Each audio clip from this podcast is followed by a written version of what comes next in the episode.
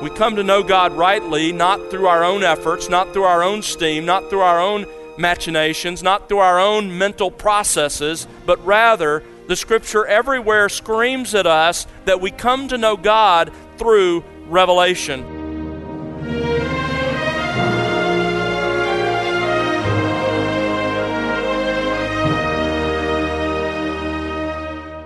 Welcome to The Word Unleashed with Tom Pennington. Tom is pastor teacher at Countryside Bible Church in Southlake, Texas. Hello again, I'm Bill Wright, and today we continue our study of true biblical worship as our teacher moves further into our current series titled The Heart of Worship. Last time, Tom began to examine what it means to worship God in truth, an appropriate response to an accurate understanding of God and His self revelation and that self revelation reached its ultimate climax in Jesus Christ. As Tom will teach today, if you're serious about worshiping God, if you really want to worship Him in spirit and in truth, you must come to Him on His terms. The question is are you? Do you worship God in the way He has prescribed in Scripture? Or might you be creating an idol of your own imagination? Keep this in mind as we join our teacher right now on The Word Unleashed. Well, just in case they missed what he meant by calling God his Father, he defines it. Look at verse 30. I and the Father are one. That is, we are unity. We are of one essence. say, well, wait a minute. Are you sure that's what Jesus meant? That's not what the Jehovah's Witnesses teach. Well, the Jews certainly understood that. Verse 31 the Jews picked up stones again to stone him. Jesus answered them, I showed you many good works from the Father. For which of them are you stoning me? The Jews answered him, For a good work we are not stoning you, but for blasphemy. And because you, being a man, make yourself out to be God. You see, they understood that by that statement, I and the Father are one, we are unity, we are of one essence, Jesus was claiming to be God himself. Jesus responds to them, and he ends his explanation by making the same point again, verse 38. Let's look at verse 37. If I do not do the works of my Father, do not believe me. But if I do them, though you do not believe me, believe the works, so that you may know and understand this that the Father is in me and I in the Father. He simply reasserts in slightly different language the same point, and they get it again. Look at their response. Therefore, verse 39, they were seeking again to seize him, and he eluded their grasp. When Jesus called God his Father, he was speaking in special terms of his equality with God. And as obvious here, the Jews understood that claim, and on this occasion and on several others in the Gospels, they picked up stones to stone him. So Jesus' relationship to the Father was unique. Unlike anyone else, he was the only begotten God, he was the eternal Son. He is God's unique Son in every sense, fully equal with God. But Jesus also taught us to think of God as a Father in a different way, in a different sense. You remember, even in Matthew chapter 6, verse 9, Jesus said, This is how I want you to pray. Pray, Our Father we are to approach our God as we would a father. Why is that? Because, as the epistles explain, something amazing happens at the moment of salvation. The moment you repented of your sins and embraced Jesus Christ as Lord and Savior, God really adopted you as His own. We use that language, you know, I'm a child of the King, and we use it almost as if it's not real, it's kind of ethereal. No, it's really true. At the moment of salvation, God legally adopted you as his own child. You belong to him. He is, in every sense, your father. We can call God our Abba just as Jesus did. That term of reverence and intimacy. Here's the amazing truth the same intimacy that exists between the Father and Christ from all eternity is ours. Philip Ryken writes Jesus teaches us to call God Father and to do so with confidence, even if we have never known a Father's love. This is because Jesus knows that a Father's love is what we have always longed for. He invites us to become God's beloved child. He teaches us to speak to Him as our dear Father. That's what Jesus was teaching this woman and us about the one we worship. God has revealed Himself as a Father. But He also teaches us that God has revealed Himself as a Savior. Jesus had already showed this woman her sin and her desperate, desperate need for a Savior. Look back in verse 16 of John 4. He said to her, Go call your husband and come here. The woman answered and said, I have no husband. Jesus said to her, You have correctly said, I have no husband, for you have had five husbands, and the one whom you now have is not your husband. This you have said truly. He had put in bold relief her desperate need of a Savior. She knew her sin, and Jesus had made sure that she embraced it. And then in verse 22, he had said, Salvation is from the Jews. In other words, it's through the God of Israel that any hope of spiritual rescue can be found. But there's another crucial truth about God as Savior in this passage. It's in verse 23. Notice how verse 23 ends, and I love this. For the Father is seeking such people to worship Him. Now, what does that mean?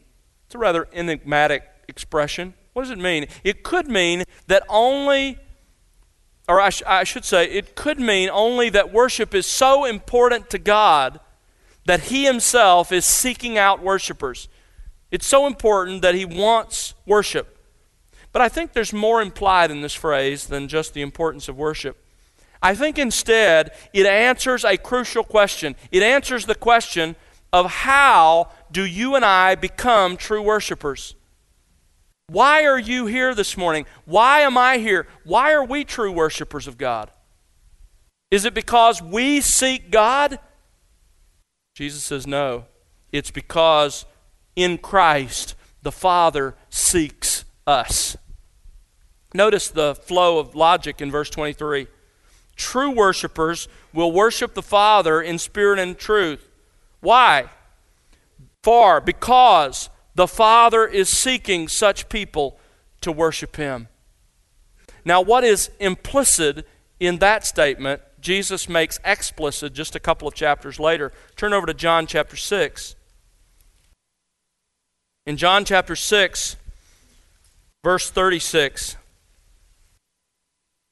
Jesus here is interchanging with those who've rejected him, and he says, But I said to you that you have seen me, and yet do not believe. Verse 37 All that the Father gives me will come to me, and the one who comes to me I will certainly not cast out. Now skip down to verse 44. He makes the same point again. No one can come to me unless the Father who sent me draws him, and I will raise him up on the last day. Notice what Jesus is saying here. It is impossible for you to come to me.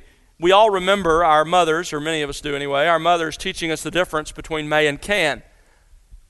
Mom, can I have an ice cream cone? Well, son, of course, you are physically capable of having an ice cream cone. That's what can means. Are you asking, may I have an ice cream cone? Well, can implies ability. That's exactly why Jesus uses that word here. It's the same in Greek as in English. This is a talking about ability. No one has the ability to come to me unless, with this exception, the Father who sent me draws him. The word draws is a very interesting word. It's not the word to woo. Father woos us. It's a word that means to compel by force. It's a word that's translated in the in Acts of the Apostles as dragging someone off to prison. Now, that doesn't mean God drags us to himself against our will. As the great reformer said, No, God instead makes us willing to come. God draws us. Only those come to me, Christ said, whom the Father draws. The Father is seeking worshipers. Why do we need to be drawn? What's our problem? Turn over another couple of chapters to John chapter 8.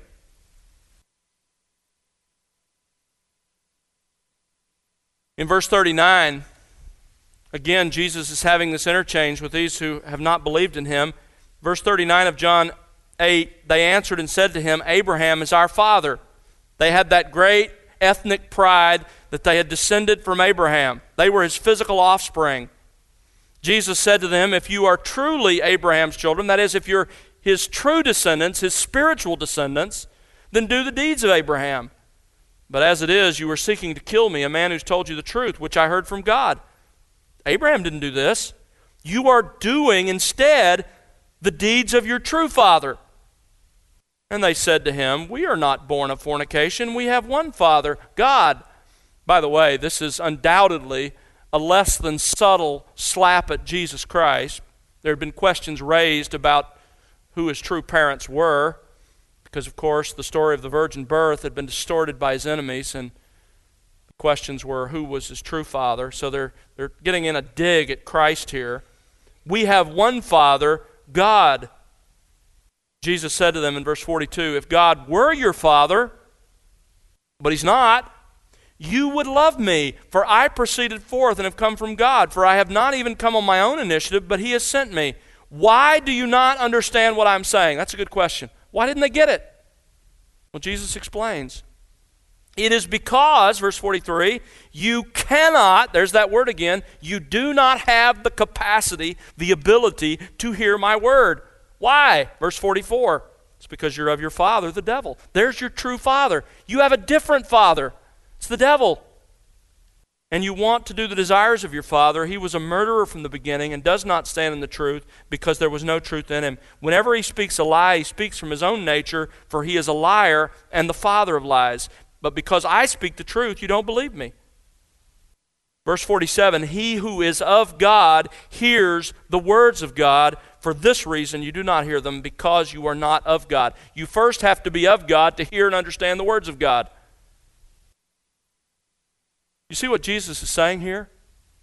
We are by nature, just like they were, children of the devil. He is our father by birth. And left to ourselves, we will respond to Christ the same way these Jewish leaders responded. The only way that you and I can become true worshipers is if God seeks us out and if God draws us to Himself.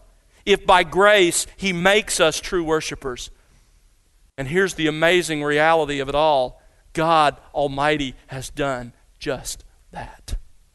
The fact that you're here this morning and you care about worshiping the true God is because God sought you out. What Jesus taught this woman about God is that He is by nature a Savior, and He seeks out even the worst sinners like this woman, and He makes them worshipers. The worst sinners like you and like me and He makes us true worshipers. The question that comes into my mind is why? Why would God do that? Why does He want me to be His worshiper? Well, Jesus explains. Turn to John 17. In his high priestly prayer the night before his crucifixion, look at what Jesus prayed to the Father.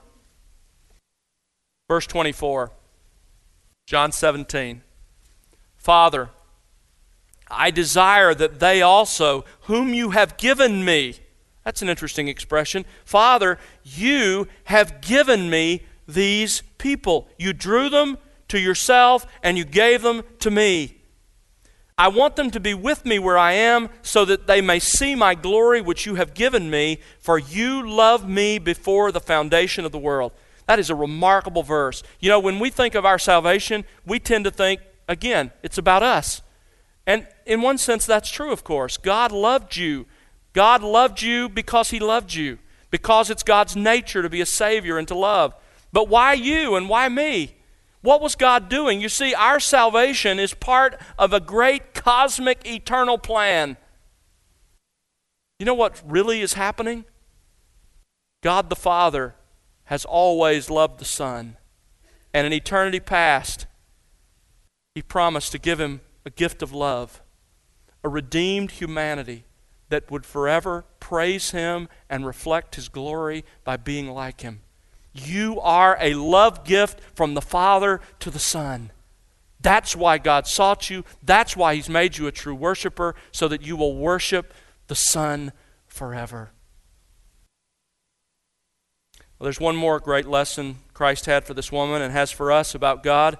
He wanted her to know that God has not only revealed Himself as the Father, He's not only revealed Himself as the Savior, but also God has revealed Himself in His Son. You have to interpret this phrase, worship in truth, in the context of John's Gospel. Let me remind you of the context. Go back to John chapter 1, verse 14. And the Word, speaking of Christ here, became flesh and dwelt among us. And we saw his glory, glory as of the only begotten from the Father, and he was full of truth. Jesus was full of truth. He was permeated by truth. Verse 17 The law was given through Moses, but truth was realized through Jesus Christ. Not only is he full of truth, but he was the source of truth to others. In the passage we looked at just a moment ago in chapter 8, verse 40, it says, Jesus says to them, You're seeking to kill me, a man who has told you or taught you the truth, which I heard from God. Jesus was full of truth. Jesus was the source of truth, and Jesus taught the truth.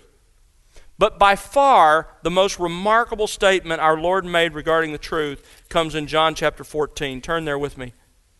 John 14, my namesake, Thomas, in verse 5, says to him, Lord, we do not know where you're going. How do we know the way? Jesus said to him, I am the way, and I am the truth. Not, I know the truth, not, I teach you the truth, but I am the truth.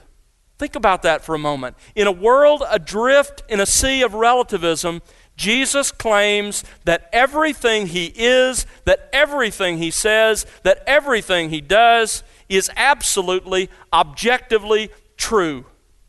And everything that conflicts with what he is and says and does is objectively false. So when Jesus says that true worship must be in truth, he means that it must be in response to an accurate understanding of God and His self revelation, and that self revelation reached its climax in Him. The only right way to worship the Father is through the Son and what He taught us about the Father.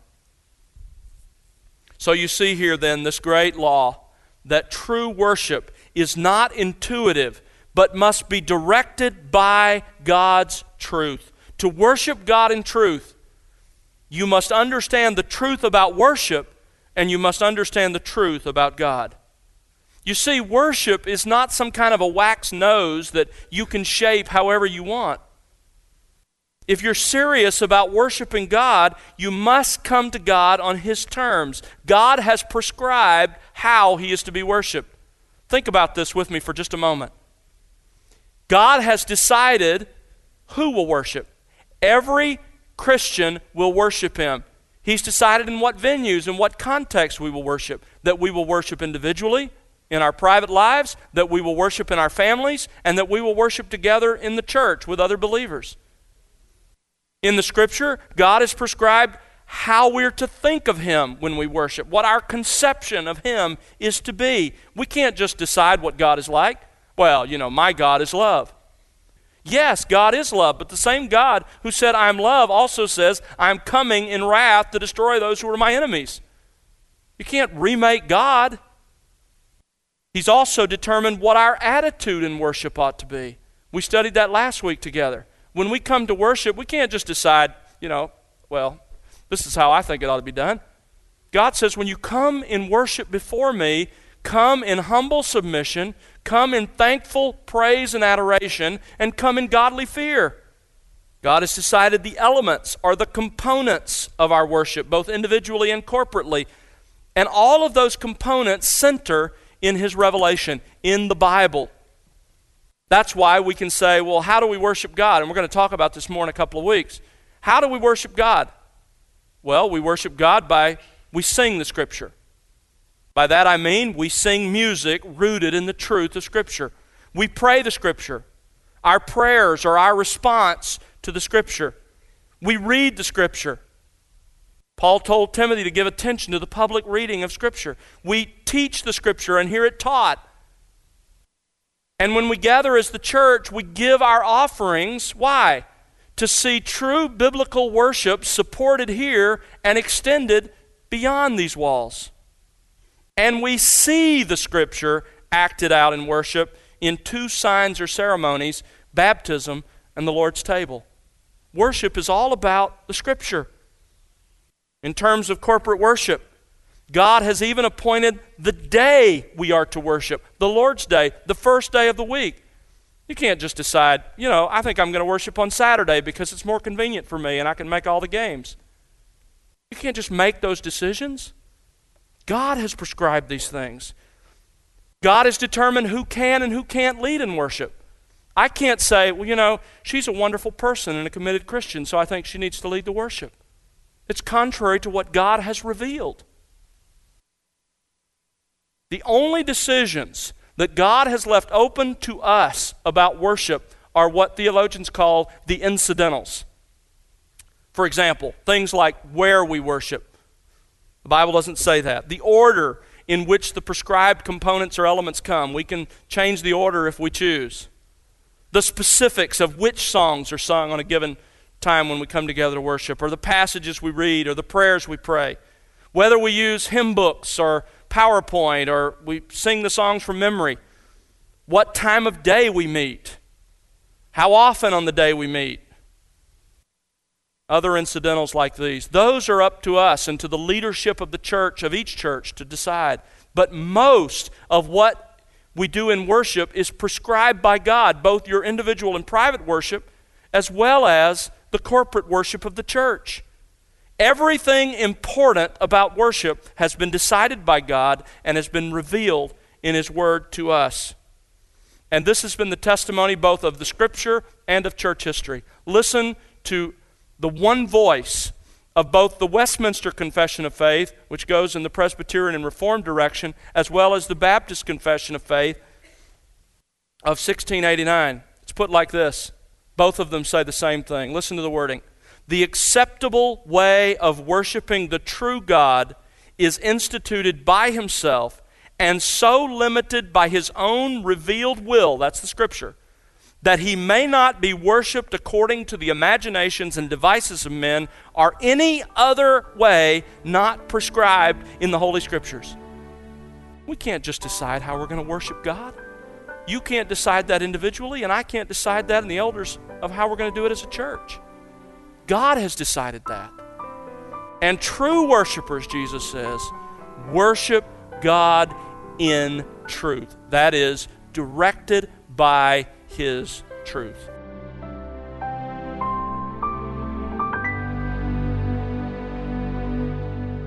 That's Tom Pennington here on The Word Unleashed with part 12 of The Heart of Worship. Tom will have part 13 for you next time. Do join us then. But, Tom, before we end our time today, how about sharing a final thought with us? Well, we've learned that the big picture of our worship is laid out and prescribed so carefully in the scripture, and that we must follow. But we've also learned that the incidentals are left up to the leadership of each church and to each individual. So let me just encourage you follow the biblical prescription for worship, but worship. Worship where you are. Worship the way that you can in the context of your personal life each day and the church where the Lord has placed you. Worship the Lord in spirit and in truth. And He will be pleased with that if it's in keeping with His wonderful self revelation and the prescription He's given us in His Word for worship. Thanks, Tom. And friend, it's our prayer that you'll be enriched by the expository teaching of God's Word here on The Word Unleashed. We'd love to hear your story and how God is enriching you in your walk with Christ through this ministry. Write to us, won't you? Our address is listeners at thewordunleashed.org. Again, that's listeners at thewordunleashed.org or you can call us at 1 877 577 WORD. And remember to connect with us on social at The Word Unleashed. You know, The Word Unleashed is made possible because of the prayers and financial gifts of individuals like you. Please consider partnering with us. You can find out how to do that by visiting thewordunleashed.org. Again, that's thewordunleashed.org. And now for Tom Pennington and the entire team, I'm Bill Wright. Thanks for listening to The Word Unleashed, exalting God's glory, explaining God's truth.